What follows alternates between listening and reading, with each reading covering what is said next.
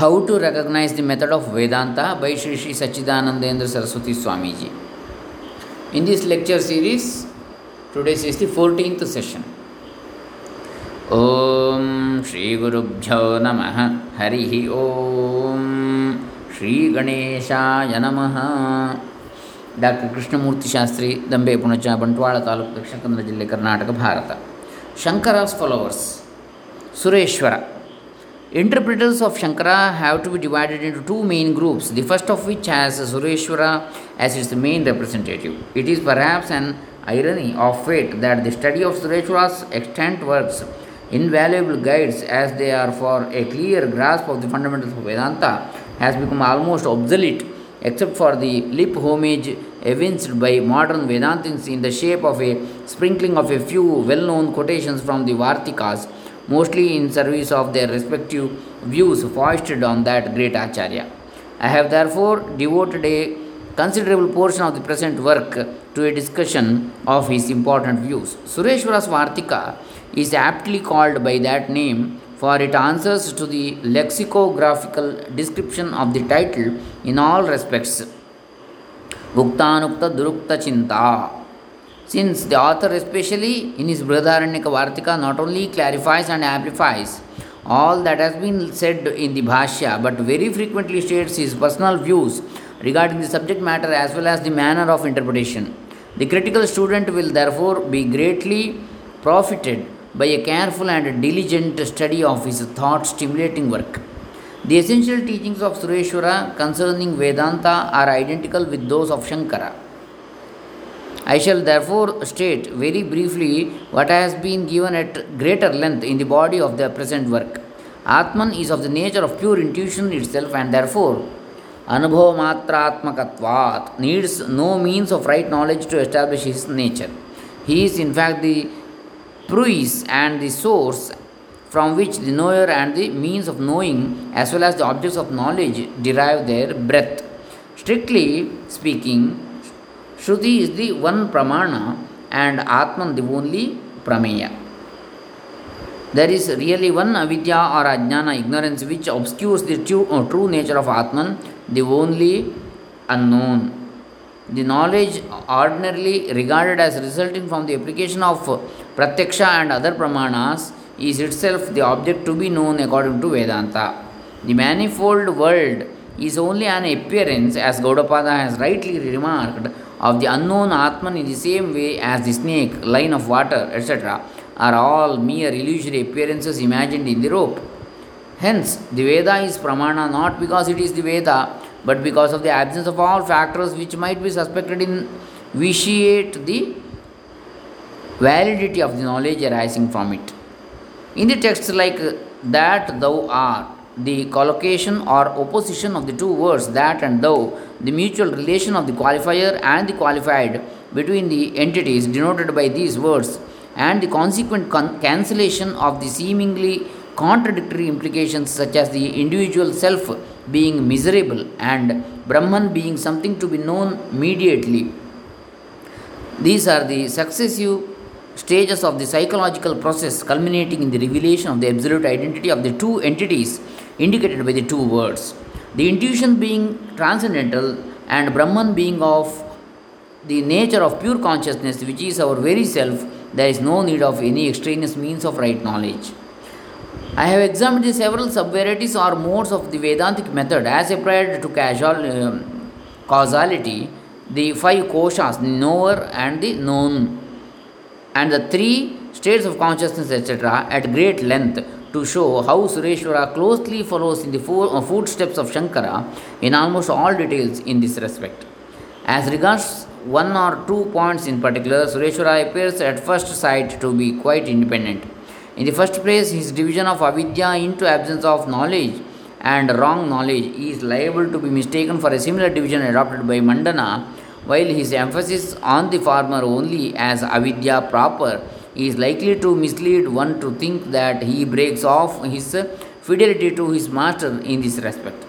But this divergence is more apparent than real, for Sureshwara, unlike Mandana, takes care to lay special stress on the distinction between empirical ignorance and this beginningless ignorance of Brahman by insisting that it is Anubhava Vedya or intuited and Avichara Siddha, appearing only in the state of non discrimination, and that it never exists from the highest standpoint. He quotes the Gaudapada's Karika Anishchita Yatha Rajjuhu, just like a rope unascertained as such, etc., again and again. This Karika, the reader will remember a verse that all empirical world is a superimposition on Atman like the snake, etc., which are superimposed upon a rope, not ascertained to be such. He never troubles himself like Mandana with the unphilosophical question To whom does avidya pertain? Is it Brahman or Jiva that is ignorant? No doubt he once admits that ignorance can belong only to a conscious being, but that is only to repudiate the suggestion that even insentient things can be unconscious and unknown as is vulgarly imagined. As for Mandana's contention that ignorance cannot be possibly supposed to reside in Brahman, who is all knowledge, Sureshwara rebutes it by remarking that this objection can be raised neither by one who is ignorant of the nature of Brahman, since he does not know that he is ignorant, nor by the enlightened one, since from his viewpoint, his viewpoint, ignorance never exists. अतः प्रमाण तो अशक्या विद्यो अविद्या अस्य इति वीक्षितुं कीदृशी वा कुतो वासावनुभूत्। अनुभूत्येकरूपतः। In fact one can never know ignorance ignorance as belonging to any one neither determine its nature nor conceive how it can possibly be at all for it is essentially of the nature of pure intuition itself Sambandha Vartika I have discussed this question more fully in the body of the work and shown how the distinction of Karana Vidya and Karya Vidya itself presupposes the basic Adhyasa and how Sureshwara also admits this indirectly. We have therefore to conclude that in setting his face against Mithya Jnana, wrong knowledge, as Avidya, Sureshwara was only thinking of misconception upheld by the Mimamsa and other schools and not of the Adhyasa advocated by Shankara. It is sometimes urged that Sureshwara actually argues against the two kinds of nescience recognized by Mandana. While it is true, as I have already explained, that the Vartikakara lays emphasis on ignorance as non apprehension as contrasted with misapprehension, I think that he is not particularly against giving false knowledge also its own place as avidya. He only means to say that, but for the ignorance of the negative type, there could be no false knowledge at all, since it is by reason of our not know, knowing a thing as it is, that we mistake it for something else. ಅಜ್ಞಾನಂ ಸಂಶಯಜ್ಞಾನಂ ಮಿಥ್ಯಾಜ್ಞಾನಮಿತಿ ತ್ರಿಕಂ ಅಜ್ಞಾನಂ ಕಾರಣಂ ತತ್ರ ಕಾರ್ಯತ್ವಂ ಪರಿಶಿಷ್ಟಯೋ Brihadaranyaka Vartika here both doubt and false knowledge are declared to be the effect of ignorance properly so called it is however necessary to repeat that speaking from a higher point of view Sureshvara holds that Atman is the only unknown entity, and it is, therefore wrong to speak of the not self as either known or unknown, since it is nothing but the display of avidya and therefore nothing but avidya. In this sense, therefore, there is only one avidya. It is from this standpoint too that he uh, vehemently argues against the unwarranted distinction made by the Prasankhyanavadins between the adventitious ignorance of empirical objects which can be obliterated forever by true knowledge and the inherent ignorance enveloping Atman, which they fear to be like, likely to crop up again even after its destruction by knowledge. The other point of seeming difference between Shankara and Sureshwara is with regard to Nididhyasana. While Shankara takes it as a means to practice for the attainment of realization, Sureshwara thinks that it is the resulting intuition itself since it is paraphrased in the Shruti by the word Vijnana. Notwithstanding this conflict of opinions in exegesis, there is no divergence between the two teachers about the final teaching, even uh, since even Sureshwara admits that meditation is also a means of realization. The reader is referred to the body of the work for further details bearing on this reconciliation.